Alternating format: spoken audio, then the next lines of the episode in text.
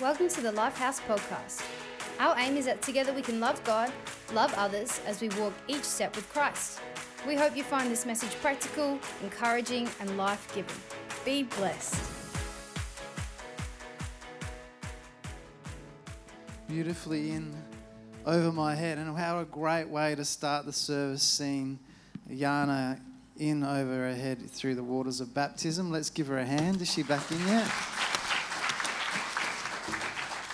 Something that she didn't she didn't feel comfortable with, but she stepped out in faith and in those waters of baptism she went under in over her head and she came out into uh, a representation of new life. And that's what today's about, right? It's uh, Easter Sunday, Resurrection Sunday. Uh, what do we say? Uh, he, is ris- he is risen. He is risen indeed. And, uh, and I want to share a little bit about that today. Um, I want to share about being risen again in Christ but the uncomfortable truth that we become risen, we come out of these waters of baptism in a sense, but first we have to identify with his death. If we're going to identify with his life, his peace, his joy, his power, we have to be able to identify with his death, his sacrifice, right?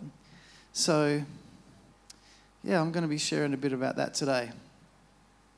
Thank you to Michaela and the team. Didn't quite work out with the. Uh, I was just imagining it when I said a crash over me, and the balloons were going to go flying out, and it's like under the waves, you know, but didn't quite work. But I could imagine it, you know, I could imagine it. The first time I was in over my head, I don't know if you guys can think of a time when you've been in over your head. I can remember the first time I nearly drowned. The first time. I nearly drowned about three times. But I remember the first time I nearly drowned, I was in year two, and we were at a, uh, a, a like a birthday pool party, like a school school pool party at someone's house. Kent Sendy. Kent, if you're out there. I remember your house. I was in the pool, and I, at that stage, I didn't know how to swim. Um, and so we got there to this party, and there was a pool there, and and um, and like all the kids were were kind of uh, jumping in. You know, they're running up to the sides, screaming, yelling. You know what pools are like. It's what is it with? It's just as soon as kids get in a pool, they all have to scream, right? I don't know. It drives me mental. But anyway, so like everyone's screaming, and, and I'm and I'm there on the side of the pool, and everyone's jumping in and out of the pool, but I can't swim. But I wanted to be involved, and I kind of thought it looked like a heck of a lot of fun. Has people seen that? Like when people jump in the water, it looks like fun, right? It's like yeah. And so I thought, you know what, I'm going to do that, but I don't know how to swim. So what I'll do is I'm just going to stand at the edge, and I'm just going to jump just a little way you know. So I just jumped a little way, uh, and then I kind of, as I plunged down to the bottom, I, pushed up with my feet and I grabbed on the side. I thought, yeah, that was. That was great. Yeah, that was good. All right, all right. So then I climbed out, and everyone else is screaming around doing their thing. I'm going to do it again. So did it again and did it kind of a number, and I started like getting the hang of this. And I thought this is amazing, and and and so I'd been doing that for a while.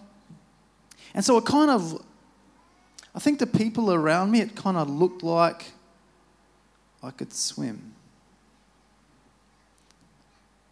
Because I was like acting like I could swim. And so I was, and so that was great. But, but as I started to do this, kids were running around playing chasey and they were pushing and shoving each other.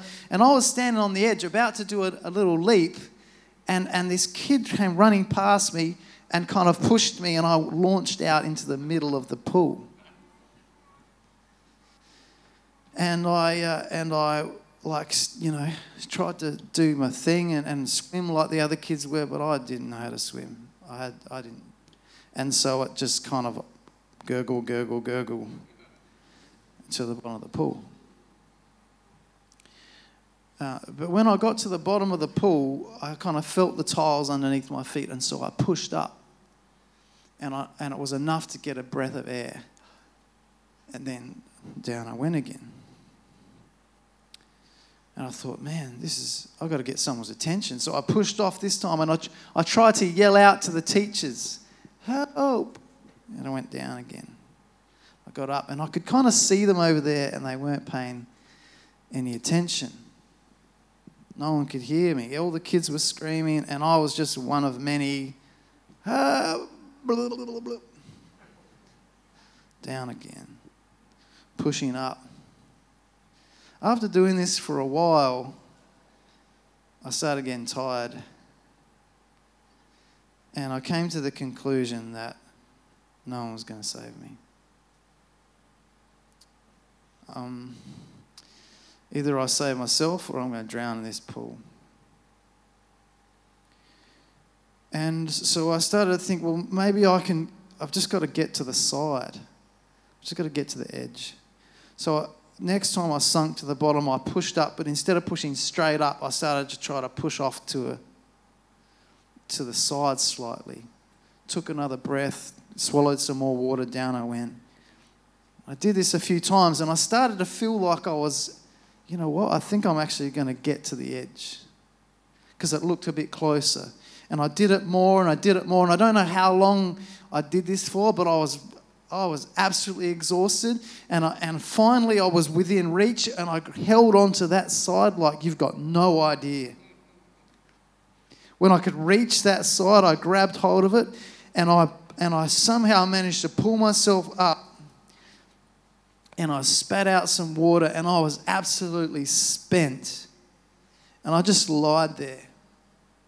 And I kind of thought at that point that someone would kind of notice me and go, Oh, Mark, like you look terrible. Are you okay? But no one did. I just lied there. And it wasn't long after that that they made the call and said the bus was leaving, and I managed to get up onto my feet, get onto the bus, and I went home. And I think, I think that actually, I think that actually really affected me. That that moment. Um, I think it kind of cemented something in my life that maybe was already there a little bit, but it definitely kind of set a bit of a a hardness in me that and a belief system that no one really is out there for you. No one's going to save you. It's up to you, Mark. You know, you you get yourself into trouble, you've got to get yourself out. And I think I think that Peter from the Bible might have I think something might have happened to him like that too. Because I just identify with him and his attitudes and some of the things he does and the things he says and, and how difficult it was for him to trust in um,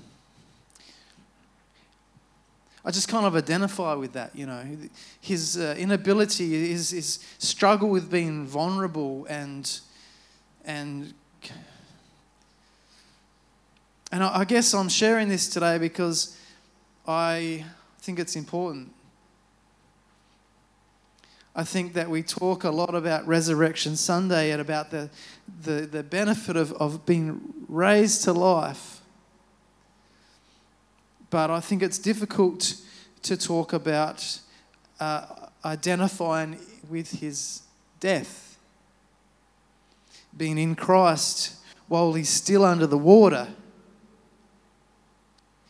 And, and I want to share that today because I think it's important. I, I, think, um, I think that maybe there's others here that have been through things maybe like me, and you've felt alone and you've felt and you've believed that you've got to save yourself.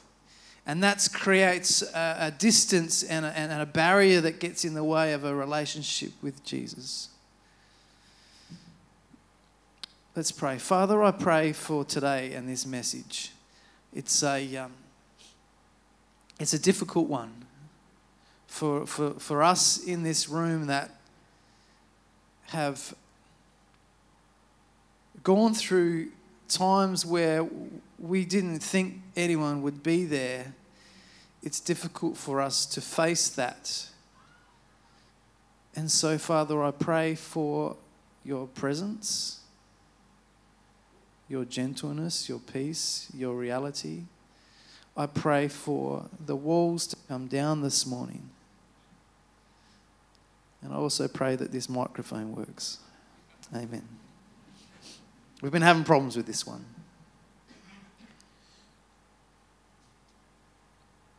So I want to share on Peter.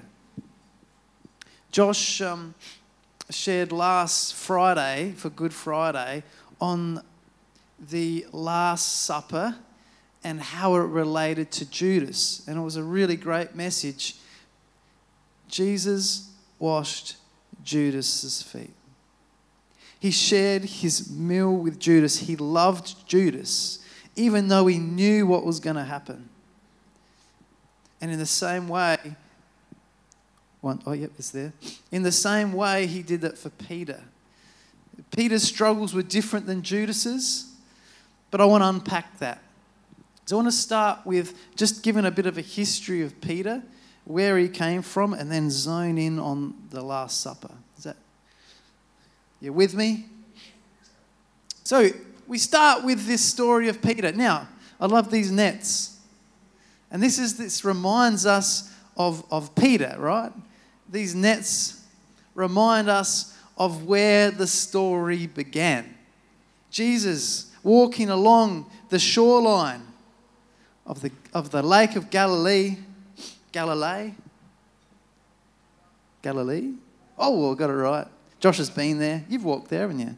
So he's strolled along there, and probably still fishermen mending their nets in the same way they've done for thousands of years. And Jesus is there, and, and he's, he's already kind of a celebrity at this stage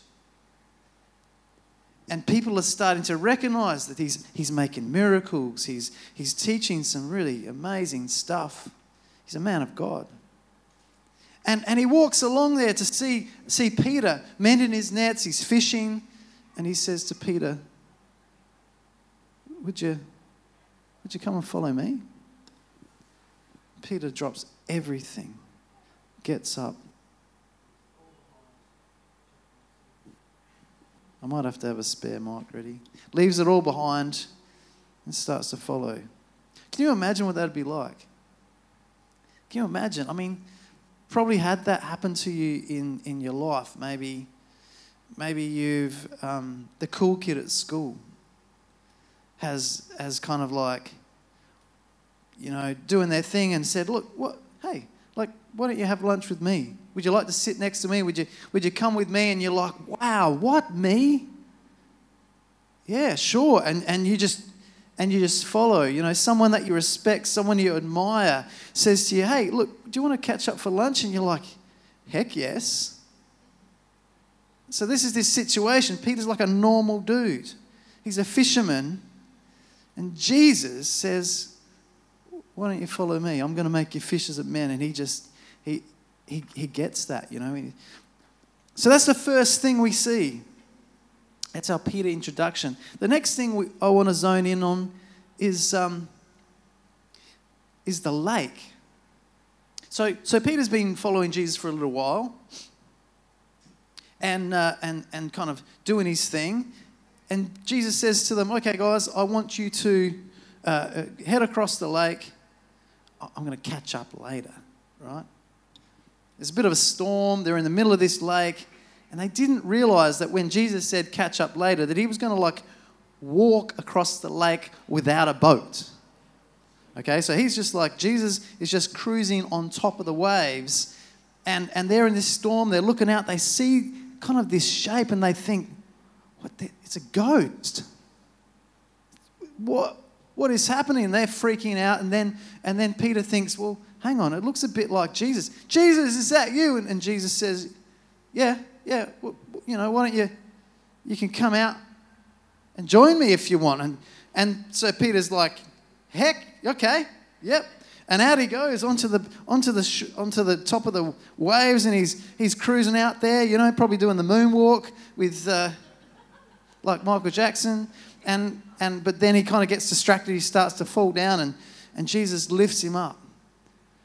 So we see that Peter's very comfortable with this idea of following, really comfortable.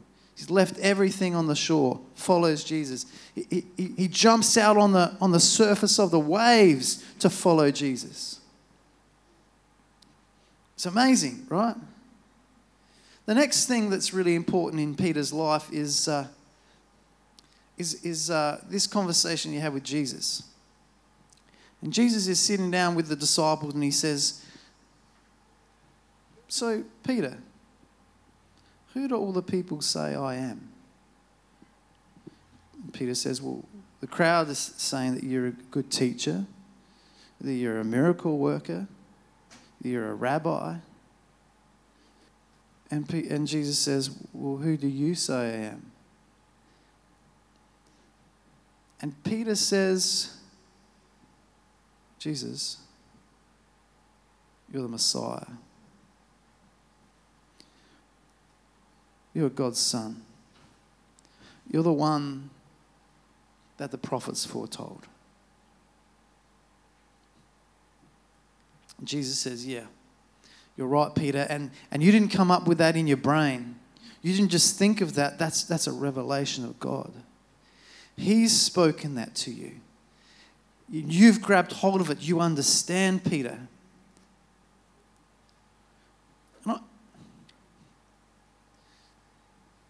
So Peter is on this journey of following.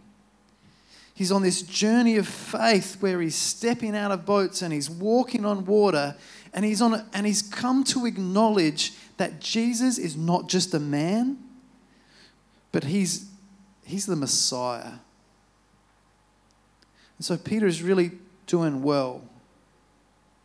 And he's really comfortable with this, this situation that he's in.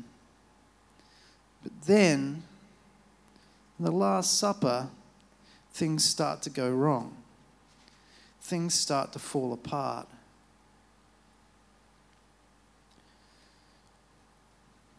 I shared at the start that I um, identify with Peter. And I identify with his good start. And I identify with his crash when I was a kid, I grew up in church. I um,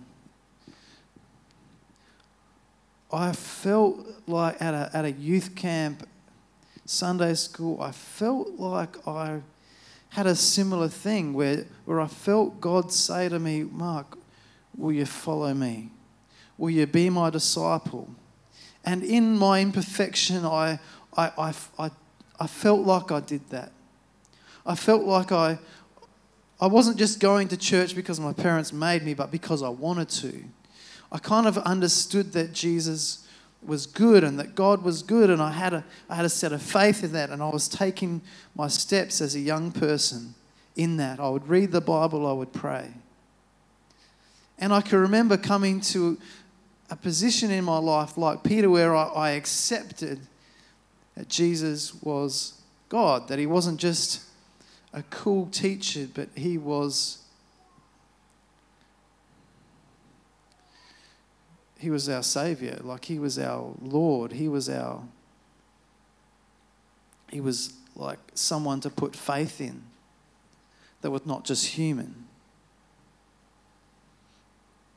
And so I kind of felt comfortable with that in a similar way that Peter did. But then I too had a situation where things fell apart, and, I, and I've shared about that numerous times, but it was when I had anxiety. And really, the big thing that I struggled with was I didn't, I didn't really know how to cope with a failure. I didn't really know how to cope with me not living up to the expectations that I had for myself. I kind of had in my mind the person I thought I should be, and I I was failing. I wasn't the father I wanted to be. I wasn't the, the husband I wanted to be, and I couldn't do. I tried so hard, and I just couldn't seem to get that. And the more it was in my face, the more I, I just, I just really, um, I really fell apart.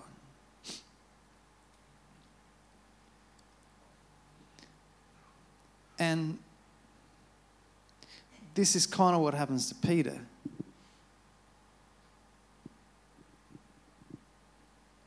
He kind of falls apart.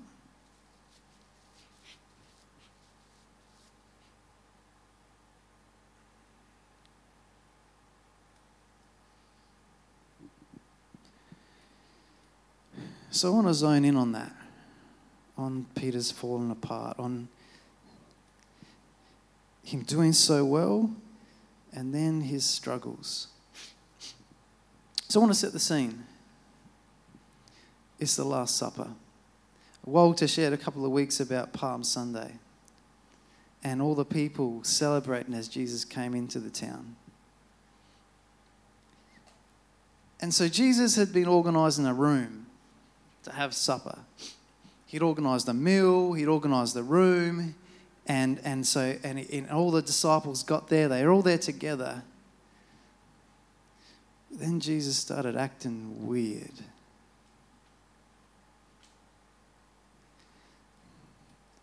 And he takes off his robe, the way he normally dressed, like a rabbi, like a teacher, like someone who had some credentials.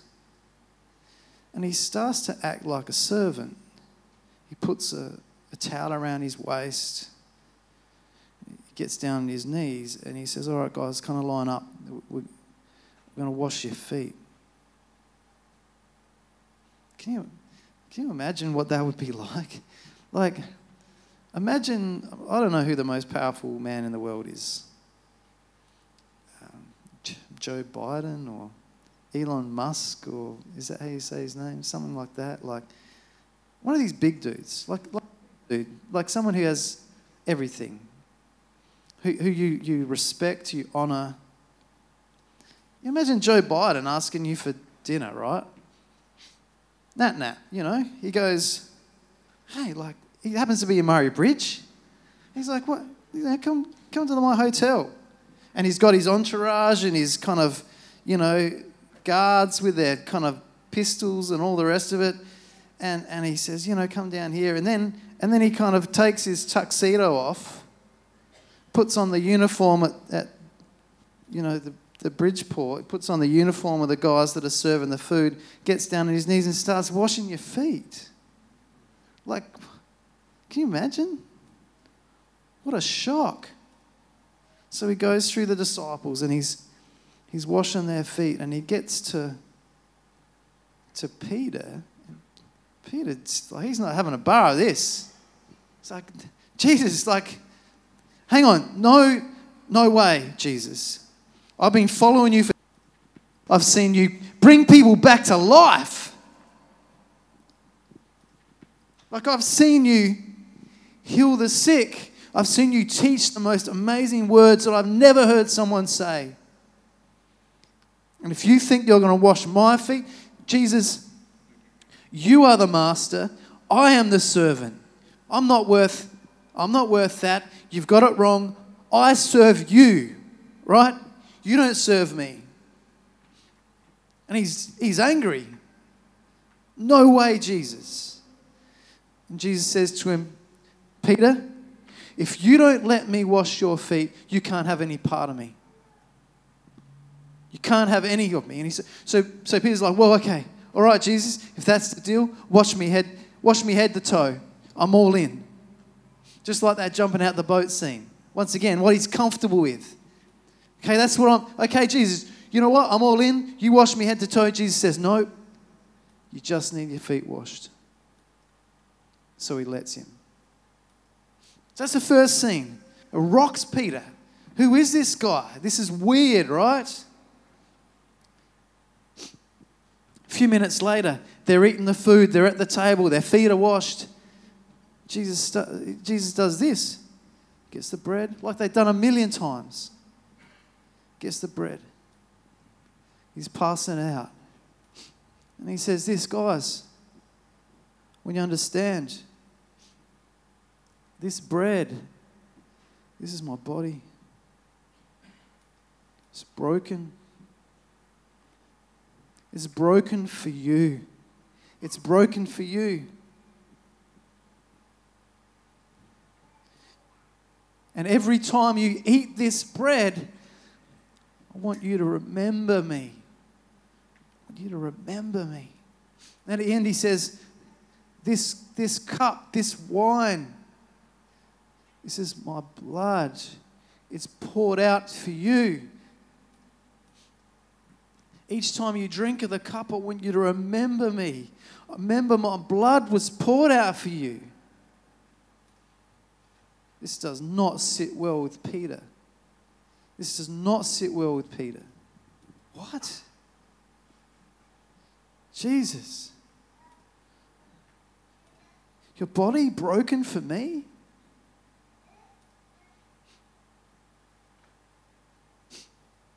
And then at the end, Jesus says, Okay, guys, I've got another thing to share. One of you is going to betray me. And Peter's like, with John, what? What? What's he talking about? One of, who is it? Who is it, Peter? Peter says, uh, Jesus says, it's, it's the one who I give this, this piece of food to. And they're like, it's Judas. It's Judas. I can imagine them thinking, well, yeah, that kind of makes sense. You know, Judas. He, we kind of thought he was a sketchy fella a bit. You know, we some money went missing, and we kind of he just didn't seem to be kind of the same as all of us. So that's okay. Yep, all right, that makes sense. Yeah, that makes sense. But then Jesus drops a bombshell. Well, guys, um, it's not just Judas that's going to betray me. It's all of you. It's all of you. What? And we see we see Peter really really arc up at this. And he says, Jesus, I'll never, I'll never betray you. I'd never deny you. I couldn't I'd, I'd prefer to die. See, Jesus, once again, you get, you're getting the script wrong.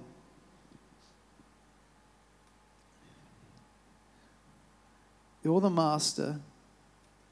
I a lot down for you. You, you don't.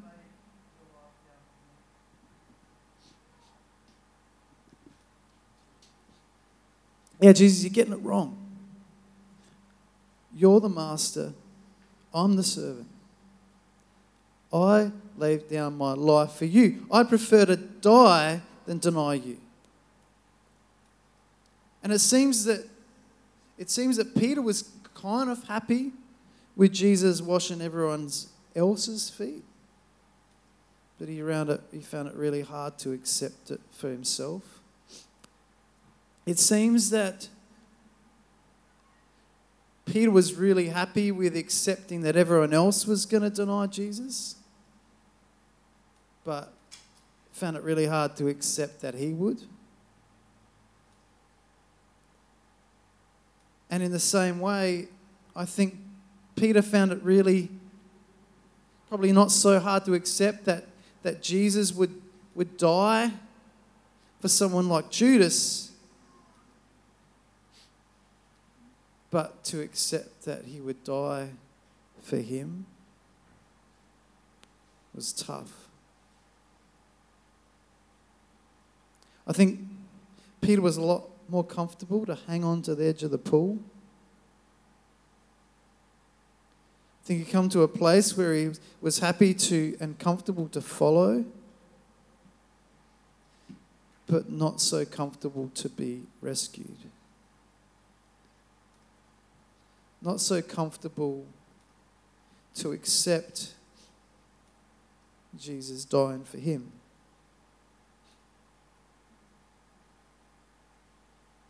And so then Jesus is arrested. They're in the Garden of Gethsemane. And, and they come for Jesus. And even though Jesus had told Peter that it was going to happen, even though he'd explained what it was for, Peter was going to go out in a blaze of glory. Like, there's no way he was going to let Jesus be, be captured and died and him still alive. And so he pulls out his sword and he starts slashing away, cutting ears off. And Jesus says, says to him, No, Peter. Do you think? Do you think for one second that I'm not going to drink this cup the Father has for me? What are you doing? This is what is meant to happen. This is how it has to happen. Put away your sword.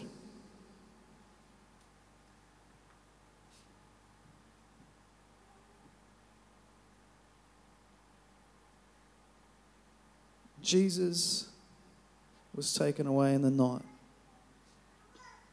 As a family last Friday, we watched the Passion of the Christ.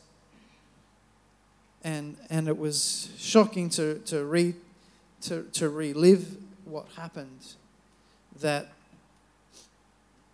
that as he was taken off into the night he was beaten and he was whipped. And he had a crown of thorns bashed over his head and he was judged and he was hung on a cross and he had nails pushed through his hands and he hung there and he died. But he didn't stay dead. He was put in a tomb. And on the Sunday, he started to breathe again. And I can just imagine him lying there.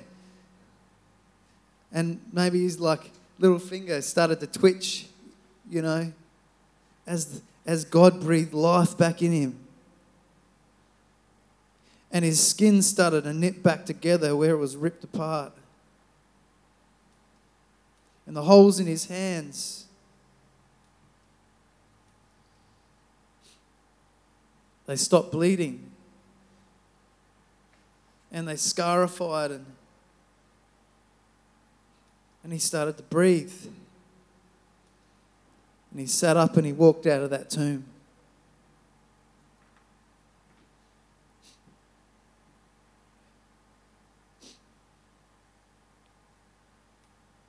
And he proved that he was right and everyone else was wrong.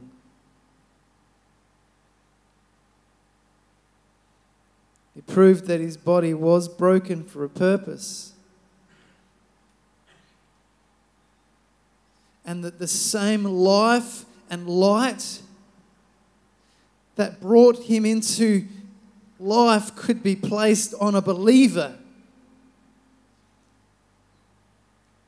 if we were to identify with his sacrifice and his death, and that the words he spoke weren't just weren't just words that came out of his mouth and then fell on the ground, but they were eternal and they meant something.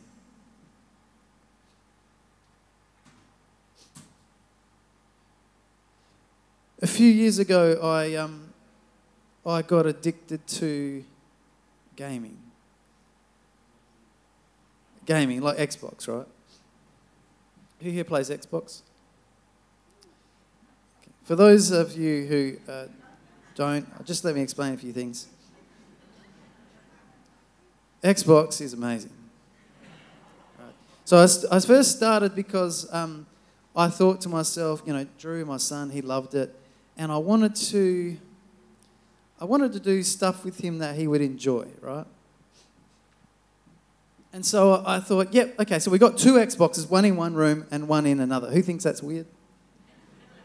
And so he would, so we, he would be in the lounge room, kind of playing with a headset on, and I'm in the spare room with my headset on. We're talking to each other, and we're like doing co-op games, right? So we're like cooperating to kind of like create a team to, to kind of do these games. It's amazing. It's so much fun. But I got addicted. And so, you know, I'd be like, yeah, Drew, okay, yep, great game. You go to bed, and I'd stay on. I would play and play. Like, I'm, I'm not even joking about this. Like, it was a serious problem. Like, I would stay up to like two o'clock every night. And then I'd get up the next day and try to go to work. Like, it was like so bad. Like, I loved this game called Ark Survival Evolved, and it was so flippin' amazing. Like, you just, you, the game never stops, so you just got to keep playing, like, because as, as soon as you're offline, you know, all the other guys that are online, they take your stuff and they, they kill your dinosaurs and uh, smash your house. So you got to, yeah, it's amazing, right? Oh man, I'm thinking I want to get addicted again. Okay, no, Mark. Anyway, what, what I discovered while my little stint in addiction was that uh, game developers are really smart. They spend millions of dollars to work out what makes us humans want to play. Right? Now, if a game's too hard and you can't beat it, you're not interested. Right? It's like, why would you want to play, right? But at the same time, if a game's too easy, you know, maybe there's a character in the game that does everything for you, and you don't have to actually go through the hard yards and like die a million times. You don't want to play that either. It's got to be, they've worked out, there's, a, there's an equation around how hard it has to be so that people, it has to be hard enough that you feel like you're winning, but that it's not too easy. They don't have to do this. Like, they don't have to let us win. Game developers could make it so hard that you just couldn't win. But, but us humans think, well, there's no fun in that. It doesn't do anything for us. We want to feel like we're doing well. And we don't want to feel like we've been gifted something. We don't want to feel like you just it's just placed in your lap like a present. But that's not the same as real life. That's why Christianity is so hard. So it's so difficult to grasp, right? Because the reality of this world is that it's not Xbox. And the reality is that no matter how hard we try, we're not perfect. We can get up every day and we can grit our teeth and we can try to play a perfect game. We can't progress. We don't get there. And so most of us just pretend that we don't notice that. But if we think about it, if we really think about that, it's utterly depressing. It's heartbreaking, right? To think that eternity is out of our grasp, that we can't win. We can't win. We can never win. But Jesus, He comes to earth and He plays the perfect game for us. Right? He plays it for us. And that's great and that's fine. But that's also really difficult for humans. One thing to admit that we can't do it, but the other thing is to accept someone else doing it for us. Like if you're, if you're a game developer, you'd never invest in that plot. Because people hate it. We hate it. We don't want to admit that we can't. We don't admit that we can receive it. So this is this is the two this is the big thing. There's there's two parts to faith. There's the part of the follow me faith. The, the part of faith that says, I believe in you, Jesus. I believe you're good. I believe you're God. I believe you're the Messiah. I believe you're the one that everyone was talking about. And I believe that, that, you're God, right? But the other part of faith is to believe that we are not. To believe that we're not. You know, humans hate two things one that's too hard, one, one thing that's too hard, and one thing that's too easy. And the two parts to faith is believing that someone else won't fail you, trusting in Jesus, but letting go of trusting yourself. And Peter found it really easy to put his faith in Jesus and, and follow him, but he found it really hard to let go of faith in himself.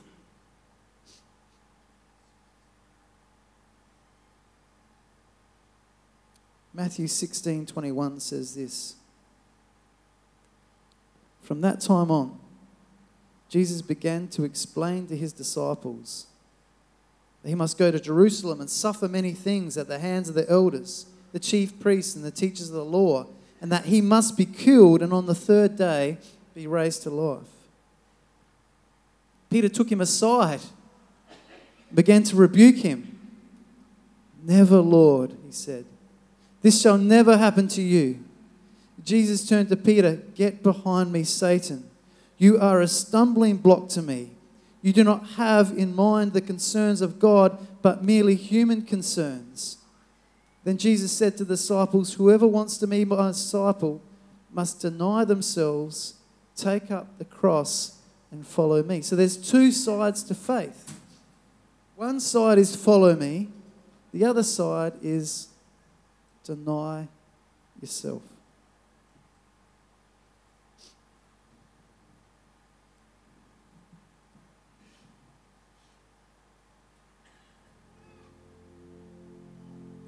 Peter struggled with failure. I'll never deny you, Jesus. I struggled with failure. And if we're to be raised with Christ, we have to accept the cup like Jesus accepted. It's not so much about what he did on the cross, but what he didn't do.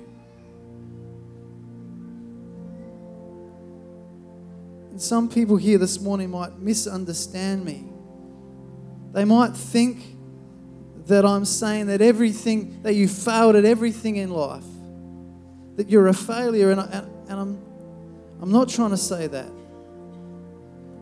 I'm trying to say that you've only failed at everything that matters, everything that's eternal.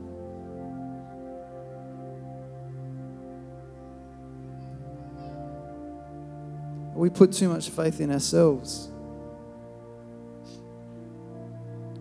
Judas, he never truly followed Jesus. He got the first one wrong. He didn't know how to put his faith in Jesus. Peter understood how to put his faith in Jesus, but he didn't know how to let go of faith in himself. I'm going to finish with this last illustration. A few, um, a few weeks ago, we went to the uh, Woodhouse Scout Challenge. And you go up this hill and, and you try all these different things. And at the end, there's a, a, a river, like a creek, and it's got four ropes that drop down over it. And I thought, you know what? I reckon I can do this. I reckon I can swing from rope to rope and get across without falling in. And Holly said, Mark, no, you don't have spare clothes. And, you know, it's, it's a long way home and it's not that hot and it's going to be, it's, it's going to be bad, right? But I thought to myself, you know what? I kind of think I could, I was about 51, 52% sure I could do it. And I thought, if I can do it, it's going to be great. If I don't do it, it's going to be a great sermon illustration. You know, it's going to be funny as. But anyway, so I grab onto the first rope and I kind of swing out. And then as I was swinging out over this creek, I realized that at the pinnacle point, you need to kind of let go of one hand and grab onto the other one. And that's okay. That's, that's okay. But then you've got to let go of the other hand and let grab onto the other one. Let's stand. Faith is two parts. It's grabbing onto Jesus, but it's letting go of faith in yourself. When I was in that swimming pool, I was grabbing onto the side of that with, with all my strength, and I got it in my head that I could save myself. And so I found it really hard to face my failure because what does that mean for me? It means I was at the bottom of a pool.